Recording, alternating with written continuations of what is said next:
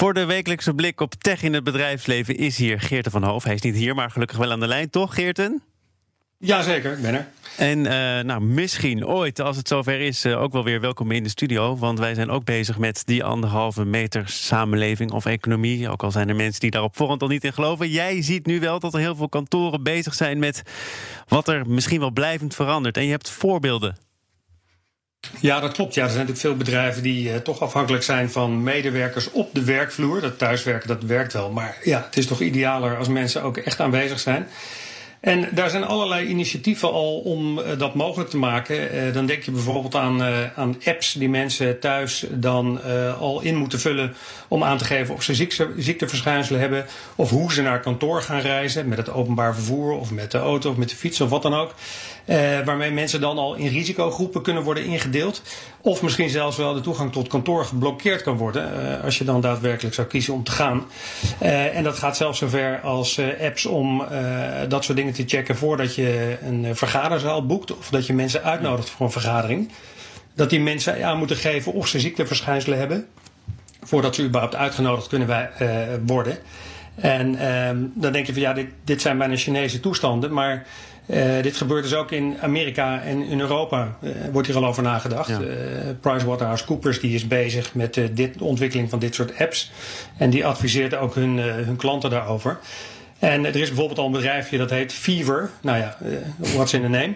Uh, en die, die zijn bezig met de ontwikkeling van een app en een hoesje waarmee je zelf thuis een, uh, een, een scan kan doen. Een temperatuurscan kan doen voor jezelf om te kijken of je koortsverschijnselen hebt.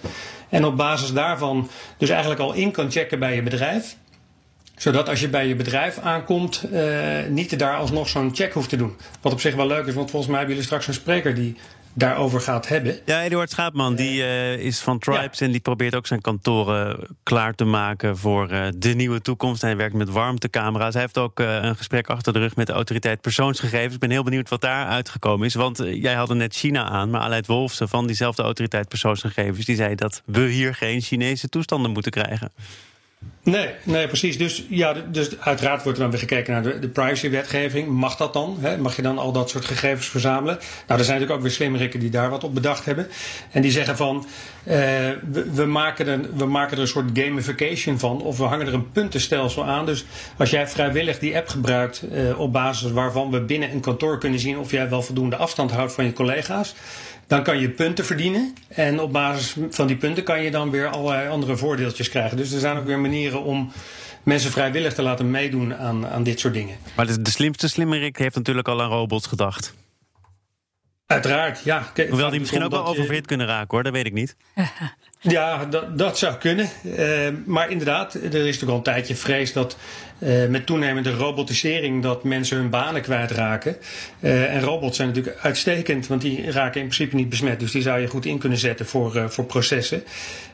maar goed, ja, hoe, er is nooit echt aangetoond hoe, hoe erg dat effect nou is van de inzet van robots. En uh, er zijn twee onderzoekers van het MIT in Boston, die uh, Darren Asimoglu en Pascal Restrepo, die hebben dat onderzocht en die hebben op basis van data van de laatste 13 jaar hebben die berekend dat er een, wel daadwerkelijk een negatief effect is van de inzet van robots.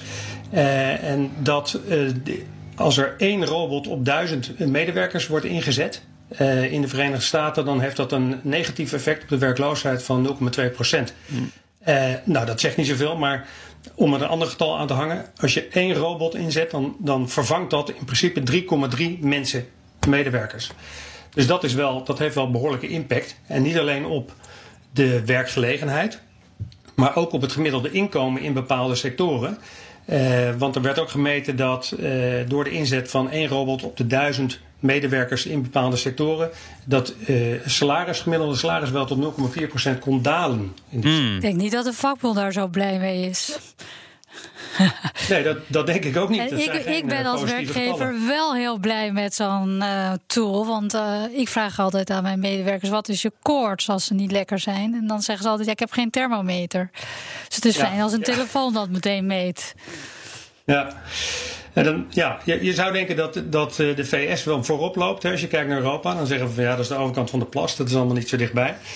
Ehm, maar als je kijkt naar de robotisering, dan zijn wij in Europa veel verder. Want daar waar je in, in de Verenigde Staten ongeveer 1 op de één robot op de duizend werkende mensen hebt, zijn we in Europa zit dat getal op 1,6. Ja. Uh, robots per duizend werknemers. Dus dat, dat effect is uh, bij ons uh, waarschijnlijk nog iets groter. En uiteraard kijk je dan naar bepaalde industrieën. Dus dan heb je het over de auto-industrie, technologie, de plastics en de chemische industrie. Maar je kunt je voorstellen dat met de druk op de zorgsector door deze pandemie. dat, dat ook in die sector veel meer gekeken gaat worden naar hoe robotisering ingezet kan worden. Dus, dus ja, inderdaad, een, een impuls van die robotisering als gevolg van deze crisis. Ja, dat, uh, dat geloof ik wel, ja. We gaan jou voorlopig niet vervangen, althans niet binnen een weekje. Dus tot vrijdag. Volgende week. Geert van Over.